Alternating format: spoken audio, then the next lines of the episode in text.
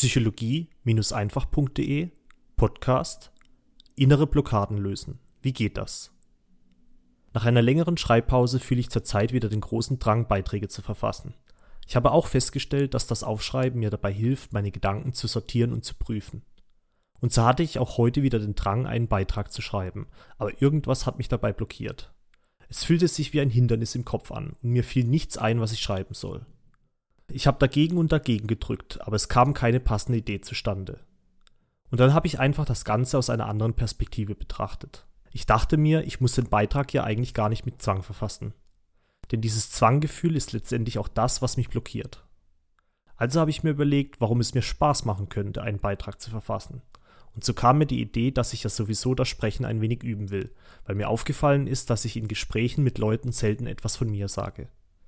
Ich bin in Gesprächen oft der Introvertierte und stelle eher Fragen, als etwas offen von mir zu teilen. Und um in Zukunft wieder freier sprechen zu können, möchte ich mit dem Schreiben und mit dem anschließenden Einsprechen des Beitrags das Sprechen üben. Und als ich in meinem Kopf die Zielsetzung von ich muss zu es würde richtig viel Spaß machen, wenn änderte, verschwand auch die innere Schreibblockade und ich schreibe diesen Beitrag gerade hier wie am Fließband. Aufgrund von mentaler Konditionierung sind wir es oft gewohnt, Dinge aus Zwang machen zu müssen.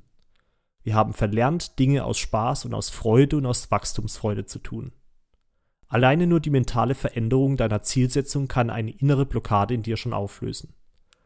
Ein weiteres Beispiel hierfür ist die Beziehung, die ich bisher zu Geld geführt hatte. Ich kann mich noch gut daran erinnern, dass mein Vater mir oft sagte, dass materielle Dinge unnötig seien und mich nicht glücklich machen würden. Er nahm mir damit jegliche Motivation, Geld verdienen zu wollen. Erst jetzt, Jahre später und nach intensivem Beschäftigen mit dem Thema Geld, lerne ich von neuem, welche Vorteile es hat, Geld zu haben. Gerade vor ein paar Tagen habe ich mit meinen Freunden meinen Geburtstag in einer Cocktailbar gefeiert.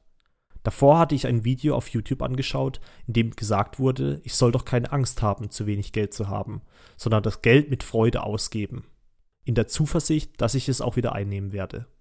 Also habe ich zu mir gesagt, ich probiere das mal aus.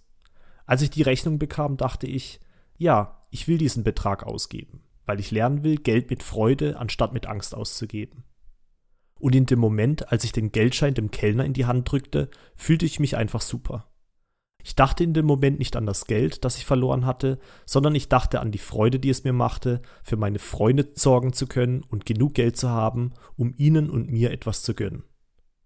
Ich lerne also Schritt für Schritt, mich wieder mit dem Thema Geld anzufreunden. Geld als gut zu empfinden. Geld mit Freude ausgeben zu können. Deswegen habe ich übrigens auf meiner Webseite auch wieder einen Button eingefügt, über den man mit mir eins zu eins Gespräche anfragen kann. Ich habe richtig Lust, mein Wissen mit dir zu teilen und damit Geld zu verdienen. Also wenn du schon immer mal mit mir ein persönliches Gespräch führen wolltest, bei dem du persönliche Fragen stellen kannst, dann schreib mir doch einfach mal.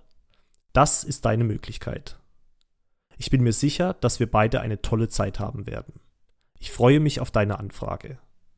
Dein Aljoscha.